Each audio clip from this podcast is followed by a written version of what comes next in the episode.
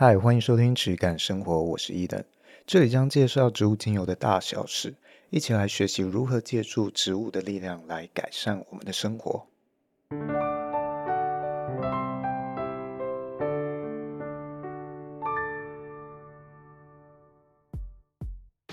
Hello，大家好，哎，一不注意，哎，又两三个礼拜没有更新了，哦，每次忙起来，一下子就啊。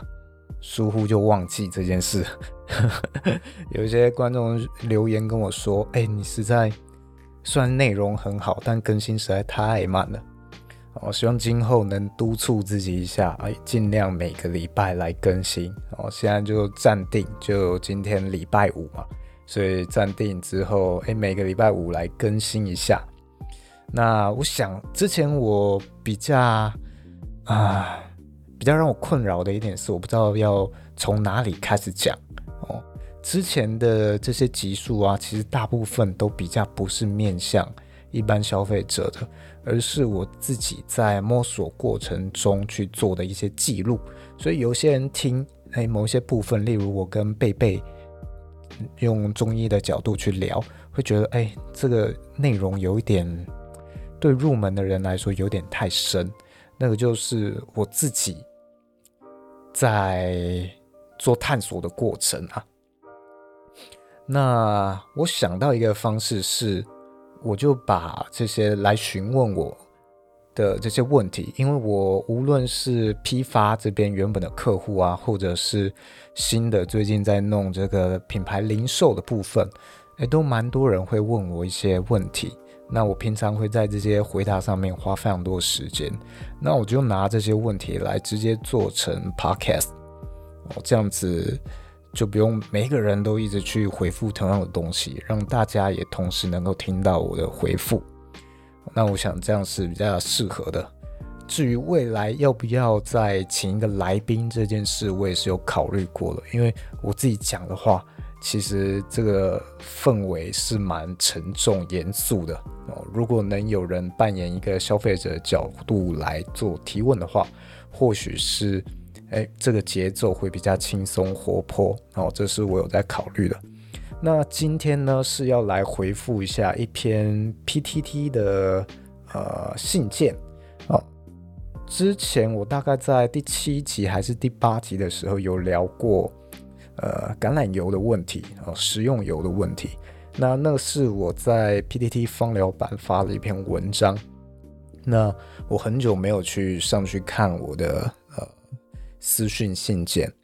那今天登录的时候就发现，哎，有人寄了信来问我，然后说呃获益良多，那想要再问我有关一些纯露的问题啊，那我就直接录成一个 podcast 来做回复，不然我文章要打超久。那首先先来看一下他寄来信件提到的东西哦。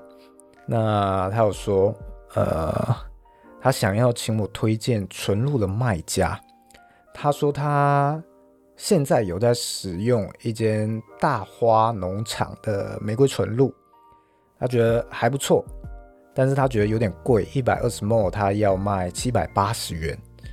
他说他看国外保加利亚玫瑰，呃，他应该是讲保加利亚玫瑰纯露啦，好像没有那么贵哦。那大花农场说他们的品质比保加利亚的好哦，某一个成分比较多。那他虽然觉得蛮贵的，但还是买了哦。主要这是他信件的内容啦。那我们就来一一回复。首先，大花农场我没有拜访过，所以我没有办法知道它，呃，确切它的制造过程，还有它的种植理念呐、还有整体的商品的品质，我没有看过这整个从生产到最后的产品，所以我没有办法帮他评价。我只有在这个可能两三年前在。香港的国际有机博览会，我有遇到过大花农场老板呐、那诶，听起来也他的这些理念啊，什么都还蛮合理的。但是我没有实际测试过，所以没有办法帮品质做保证。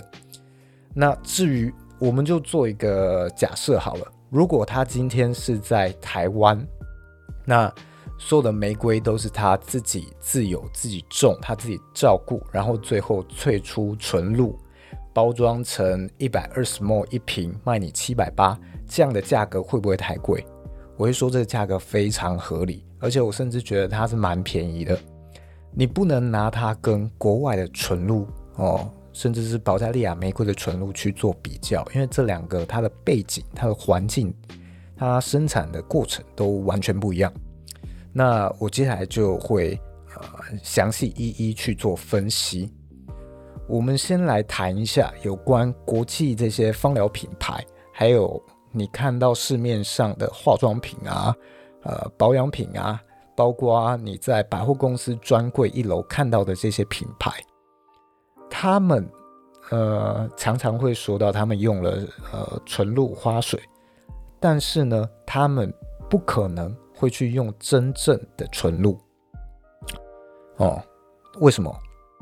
不是成本的原因啊、其实纯露很便宜，纯纯露的这个成本啊，你要买的话，真的它是单价非常低啦。主要价格都是在呃运输成成本上。但是为什么他们会不可能去用真的纯露呢？因为风险太高了。为什么风险会太高呢？哦，这个就要谈到有关一个化妆品法规上一个很重要的检验指标，叫做生菌数的问题哦，就是细菌的菌，细菌的菌，就是滋生细菌的数量的问题。真的纯露呢？呃，像我法国。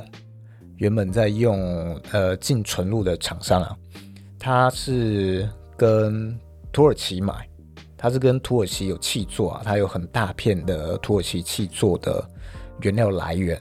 那每一年你你如果要订纯露的话，你都要前一年先跟他预定，他才能够估这个种植的量给你。那这个纯露呢，他们在呃萃取完之后。都还会经过三道纳米级的过滤，但即使做了这样的过滤呢，它都还是会有非常细小的这种植物的呃微生物啊，植物的这种渣渣在里面。这个东西呢，都很容易生细菌。那有人就可能会问说，哎，纯露不是都会有植物的天然抗菌吗？或者是呃抗病毒啊、抗细菌？照来说，它应该不会。不会滋生这个细菌啊，不会坏掉啊。哦，我很久以前也会有这方面的，呃，可能错误的偏差认知啊。你实际上去测的时候，不是每一种植物的纯露都对于这个生菌素有抗菌的效果。它实际上是抗什么菌啊？你其实不知道，它是不是抗这个化妆品要看的生菌素，你不知道。哦，有一些品相呢，它天生抗这种生菌的能力很强。哦，这也就是我为什么过去我做纯露有十几个品相，最后只缩缩到现在只有四个品相，我自己在用，自己做批发，我甚至没有拿来做零售。哦，我我自己在法国这个厂商测试过后，是欧薄荷、呃，罗马柑橘、德国洋甘菊，那。鼠尾草、香蜂草哦，这几个纯露它天然的抗菌效果就蛮好。但是即使是如此，我在进口之后还是要添加一些天然的抑菌剂，去协助它稳定它的品质，不让它去滋生细菌。它就像果汁一样哦，你没有去没有去好好保存的话，或者。没有放在冰箱，它就是一个很容易坏的东西哦。像我天然抑菌剂的话，现在用的是葡萄柚的萃取液哦。你们如果听到天那个抑菌剂的话，可能会很害怕啊。哦，抑菌剂的话，其实分很多种，它有比较不好的，比较刺激性的哦。这些常常用在其他的化妆品成分。如果它是成本比较低的话，它就会可能用到这种比较刺激性的。那比较好的话，会用这种天然萃取物的哦，像我刚刚讲的葡萄柚萃取液，就是其中一种。我记得我买一公斤这个好像要八千块吧，就是相当贵。那还有什么是天然抑菌剂很好的？我有用过岩盐，喜马拉雅山的岩盐，因为我也有自己进口，所以我就拿来测试。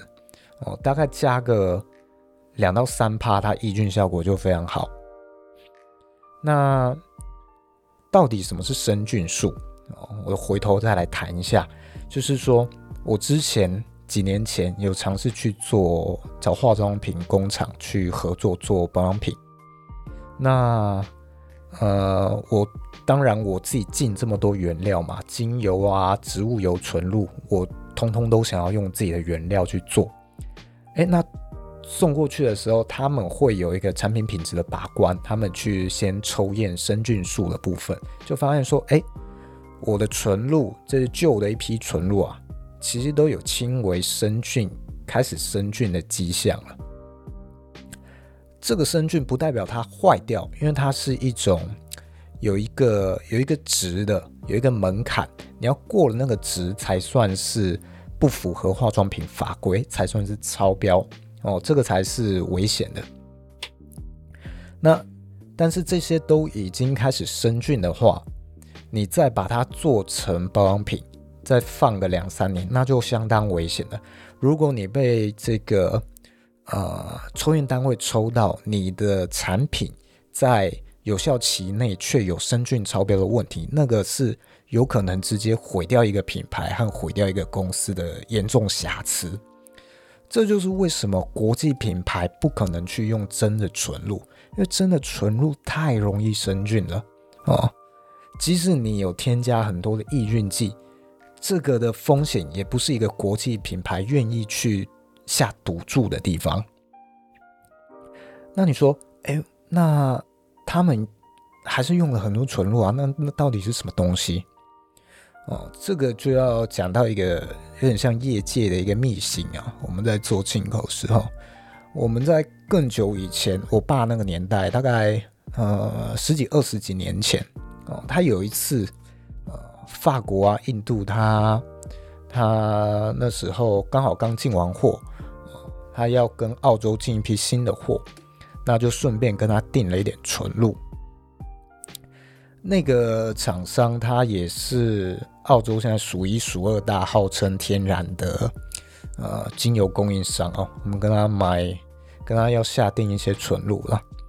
那他就说：“哎、你买这样纯露运费不划算，太重了，每公斤的运费可能超过这个纯露本身的单价。”他说：“哎、我们这里有纯露粉哦。”你加水，你就可以调成纯露，你要不要？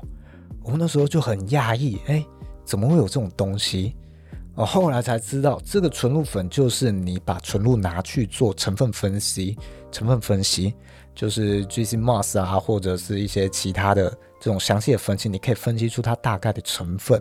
那这个成分你就可以依样画葫芦，你依照这个成分去合成这一些单体。然后做成粉末之后，它就是这个纯露粉。这个东西它也是天然，它来自天然，它一样可以去做有机认证，一样可以通过任何的检验，但它就不是它植物刚加工完那个最真实的样貌哦。这种东西会不会有呃这个疗效？哦，一样也会有疗效，但就比较差。跟这个天然没有加工过纯露相比呢，这就好像是你去呃吃天然的食物，你从呃自己烹饪啊这些食物里面去摄取营养，跟你拿这种维他命综合维他命去摄取摄取营养，是呃类似的道理哦。它一样会有一些效果，但效果会比较差。那这种国际品牌呢，都是其实主要都是用这种纯露粉去做。哦，为什么用这个呢？因为它既然它还有一些疗效嘛，它是有用的，而同时它又去除了这些植物的呃细微的微生物啊、呃、细微的渣渣。哦，那它就不容易生菌。尤其是我再添加一些抑菌剂的成分，它就更稳定了。那我去做产品啊，做什么的时候，我就不需要再去担心这个东西啊、未来在我的有效期之内去发生生菌数超标的问题。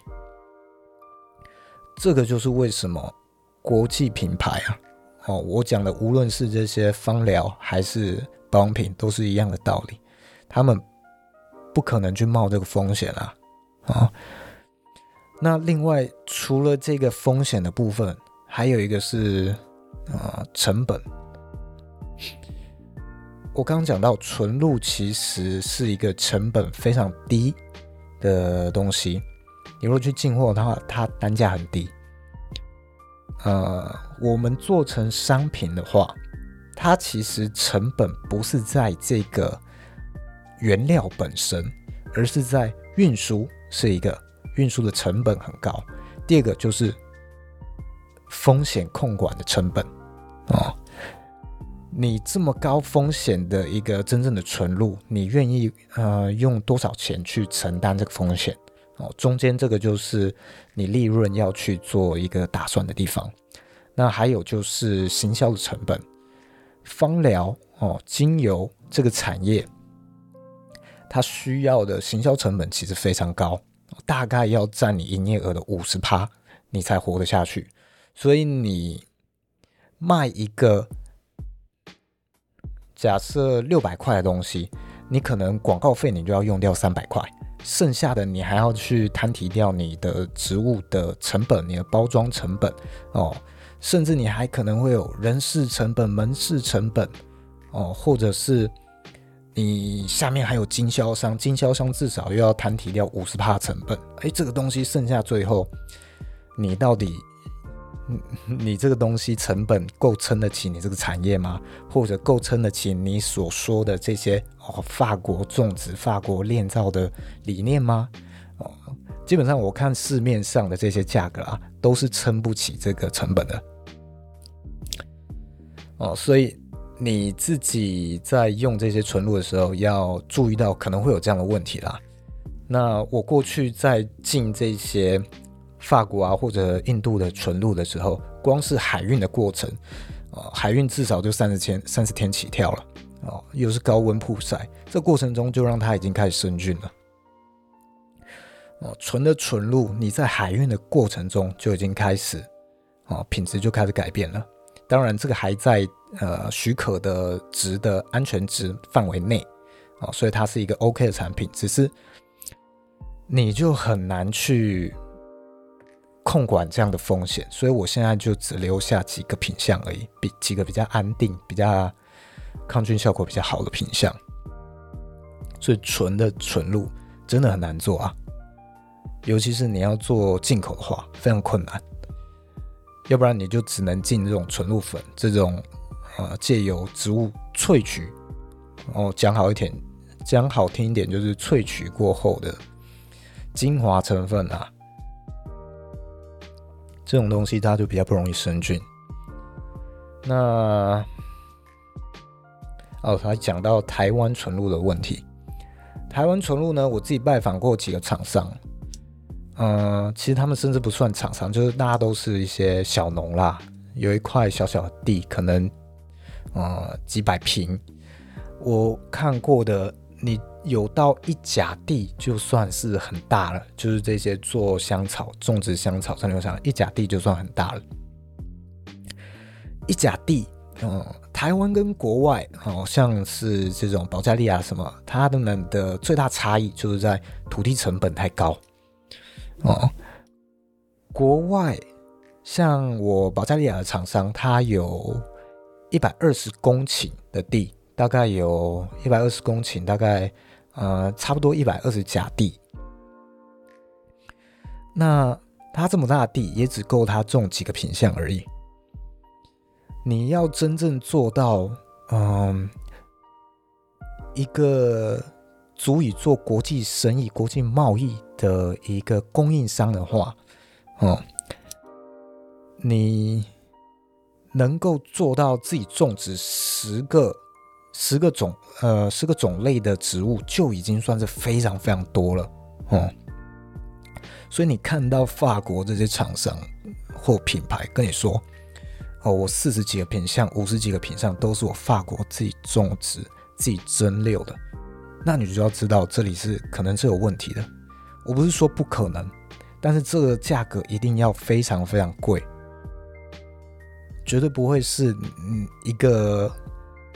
一个法国 GDP 这么高哦，人均所得比台湾还高，地价也不会比我们便宜到哪里去的国家哦，他做这个呃，可以说转换率非常低的产业啊，然后他经过层层的转售卖到台湾之后，消费者还觉得很便宜，绝对不可能。那台湾的纯露呢？台湾的纯露，呃。我是觉得，只要你有看到这些小农啊，他愿意自己种、自己炼，我觉得都相当好啊。你不要去管它的价格，你只要觉得它品质品质很不错，它就有买的价值。我们先看的一定是看到它的纯度，看它的品质哦。第二个，我们才看的是这个植物的表现，它的特性哦。植物的特性差异最常会显现在什么？显现在呃地区的差异。哦，这个品种是不是它的呃在地品种，或是有没有经过驯化？哦，这个植物在我们这个地区长得比较好，那通常它的表现、它的特性就会比较好。那你如果是法国的薰衣草，你带来台湾种，那它就要经过非常长期的一个驯化、一个演化，让它适合台湾的环境，它的表现才会比较好。哦，这个就是地区的差异。那刚讲到，哦，第一个看品质，第二个看特性，第三个最后才看价格，哦，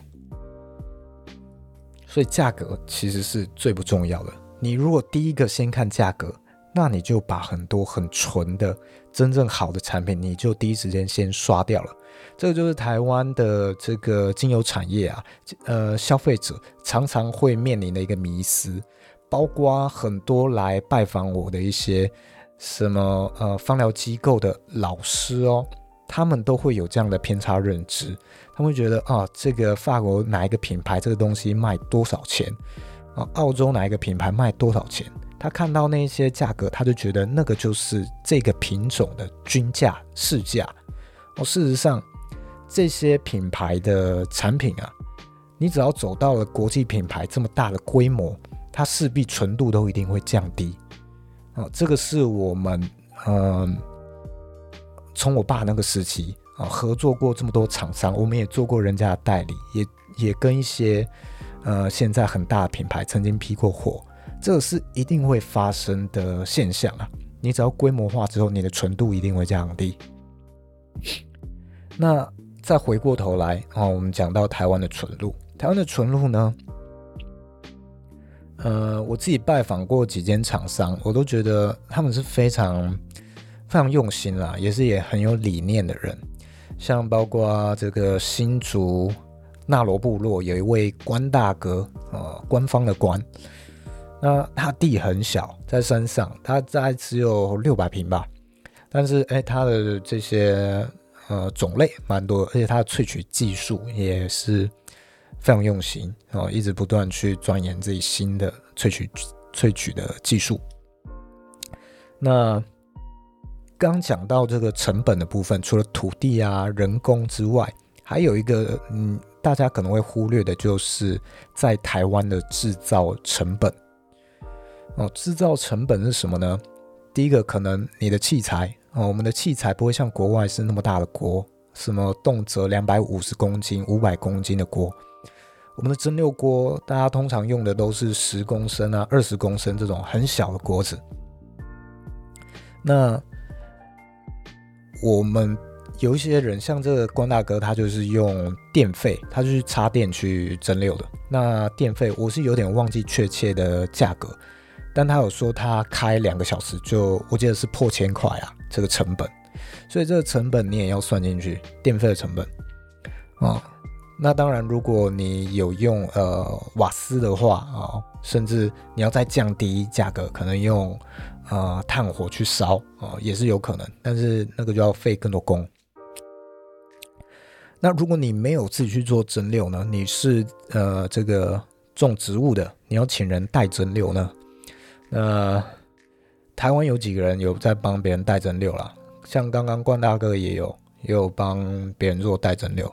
那其中一个我听过的是代蒸馏的价格哦，一次两万块，五百毫哎五百公斤的桶子哦，那看你多少料。反正代蒸就是两万块，这已经是好几年前我听到的价格了。现在是多少我不知道，所以你把这些你也要算进去哦。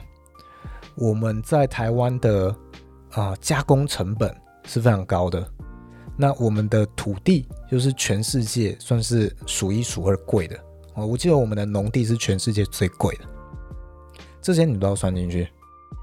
那还有一个跟国外很大的差异就是。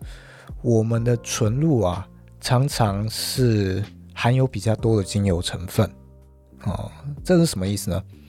国外去萃纯露，应该说他们是要拿来萃精油，他们只取精油。那精油收完了之后呢，剩下的纯露我就存起来。那你要我就卖你，这一季过完没卖完的我就倒掉啊。纯露对他们来说就是精油的一个副产品。那台湾呢？通常不是这样，为台湾的我们大家的土地面积太小了。就像我刚刚说，我看过，呃呃，农地面积比较大的也只有最大，我只看过一家，就是这些种香草的人啊，最大我只看过一家。基本上，大部分植物我们都不可能去量产成精油，足以萃出精油的产量哦。第一，我们的植物就不够。我台湾目前看过，能够把精油，呃，萃出比较大的量哦，能够商业化的大概只有，呃，一个中南部的做茶树的叫，我记得叫艾森农场哦，他做茶树的。一方面是茶树本身它的产量很大哦，它可以每年生出一大棵树哦，砍下来萃。那它的出油比率也也蛮高的，所以它比较有机会去做量产。其他精油就非常困难，尤其是你要做玫瑰的话，玫瑰纯露呢，要说玫瑰精油它的萃取比率非常低。如果你是十公升的桶，你装满玫瑰花瓣，哦，你最后萃出哦，你有个两三 CC 的玫瑰精油，我觉得你就要偷笑了。你知道就算很多了，它萃取比例这么这么的低，所以呢，呃，当它精油不太能够提出来的时候，它的精油成分就会呃很细小的都零碎分散在这个分布在纯露里面，所以你是有机会在这个纯露里面含有比较高的啊、这些精油的分子。就我知道，像呃这个。嘉义，我记得是嘉义有一个曙光农场，这也是我拜访过的。那他就有说，他精油是不提取哦，他直接直接含在这个纯露里面，他觉得这样的效果比较好哦。所以台湾的纯露可能会有这个差异，它的制造方式其实跟国外是不同的。国外是为了取精油。哦，而有这个纯露副产品，而台湾大部分的厂商，台湾大部分的这些小农呢，它本身它去争的目的就是要取这个纯露而已。哦，所以要明白这之间的差异。那像台湾这些厂商，它成本已经这么高了，它一瓶一百二十 ml 的纯露卖你卖你呃，当多少？七百多块。我觉得是很合理的。如果你去问他批发价哦，像我刚刚拜访过的这些人，我都有问过批发价，老实说他能折的空间有限啊。这也是为什么我没有去做台湾的这些小农的呃生意。因为我觉得这个价格成本结构我，我我很难再有利润空间再去做转售啊，分装转售，顶多拿来做成一些呃保养品的原料哦。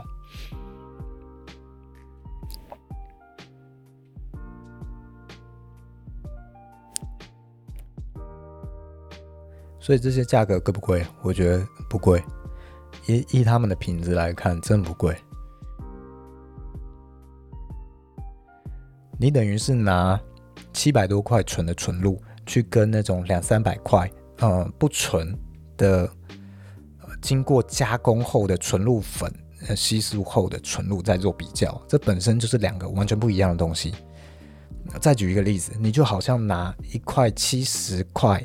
哦，现打的果汁跟二十块便利超商买的果汁去做比较，它同样都叫柳橙汁，但是完全是不一样的东西，不能这样去做比较。那总结一下，我自己看过的台湾拜访过，我也测试过样品的一些农场，啊、呃，有刚刚讲的新竹纳罗部落的关大哥。那还有刚刚讲到南部做玫瑰纯露的，呃，曙曙光农场。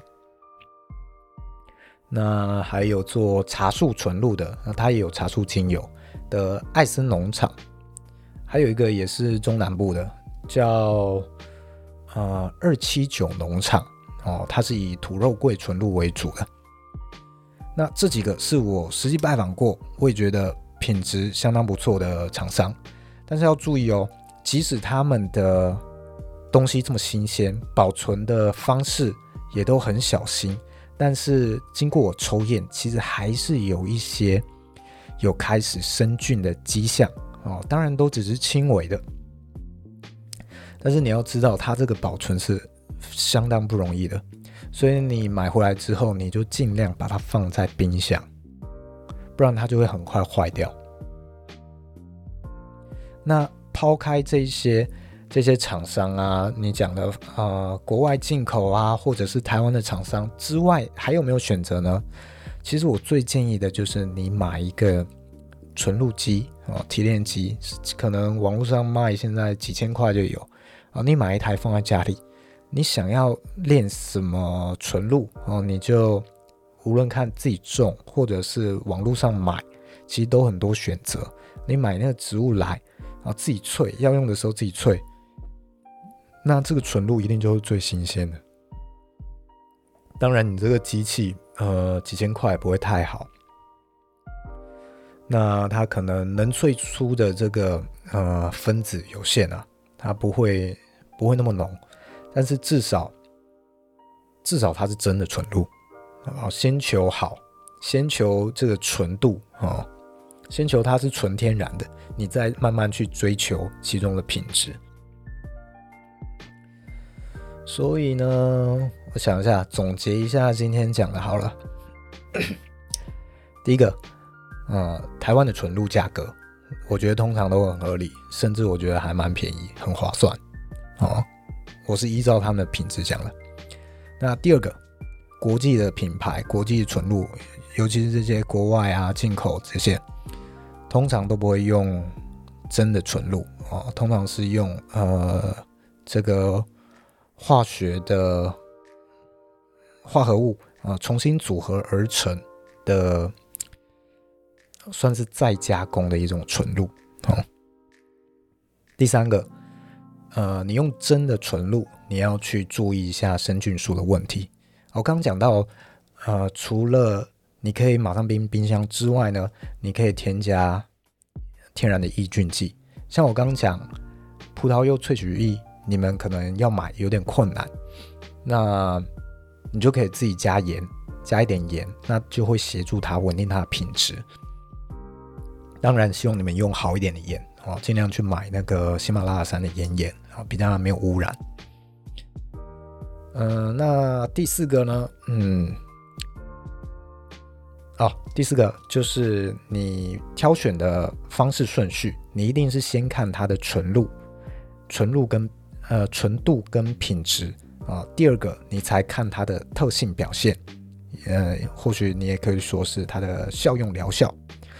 那最后一个才去比较它的价格。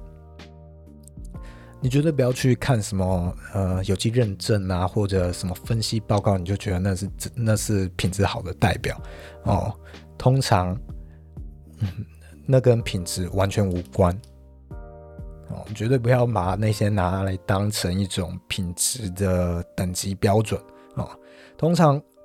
会标榜这些哦，我有有机证明啊，我有什么样的 GC Moss 的分析报告，所以我的品质一定很好。你会需要拿这些东西来说嘴的，它通常品质都不怎么样哦。如果它品质好的话，我一定先介绍我的种植环境、我的种植理念哦，或者我进口的就是厂商他是怎么样在栽种这些东西，这些才是重点嘛，哦。你一个东西好不好吃，你一定是哎，你你一个呃菜或者是做的好不好，你一定是看这个厨师多多用心嘛。你不会看这个菜，你分析出来的报告是什么？哪有这个呃米其林料理说它好吃是因为我的呃分析报告都呃呃合格啊，我有什么什么认证，所以我很好吃，绝对不可能嘛。那再来，刚讲四点了嘛，第五点就是自己提炼最好。好，这是我很提倡大家，就是你有机会的话，自己去提炼那个过程，你就大概会知道说，哎，纯露它大概是怎么样运作，还有这个精油到底有多么困难去萃取哦。你自己用一台小小的纯露机去萃的话，几乎是萃不出精油的啦。精油真的是非常非常。转换比率非常低啊，所以你要说你的植物啊什么哦，我整个品牌所有的品相都在法国种、法国炼哦，这个真的是哦非常非常少见啊，哦，而且它的产量啊绝对不够供给你成为一个国际品牌的，这个是他要这样做的话，商业模式注定就办不到。好，以上是大概今天的分享。那如果有任何问题啊，也都欢迎哎你留言或者寄信给我哦来做询问，我会尽量尽量详细的做解答，我就录成一集 podcast。那没有的话，我就拿我平常工作上，无论是哎我批发的合作伙伴啊，或者是零售的一些。消费者问题哦，我拿来统整一下，做成新的一集。那之后尽量是每个礼拜五会做更新。好，大致上是这样。那哦，对了，我最近还把呃我们 podcast 的内容，我有尽力把它做成呃一些文章啊，或者是呃文章摘要，或者是 IG 的一些贴文摘要。啊，我会把这些资讯放在呃这个 podcast 节目的详细说明的地方，会放一个链接啊，大家可以去参考一下。好，大概就是这样，谢谢大家。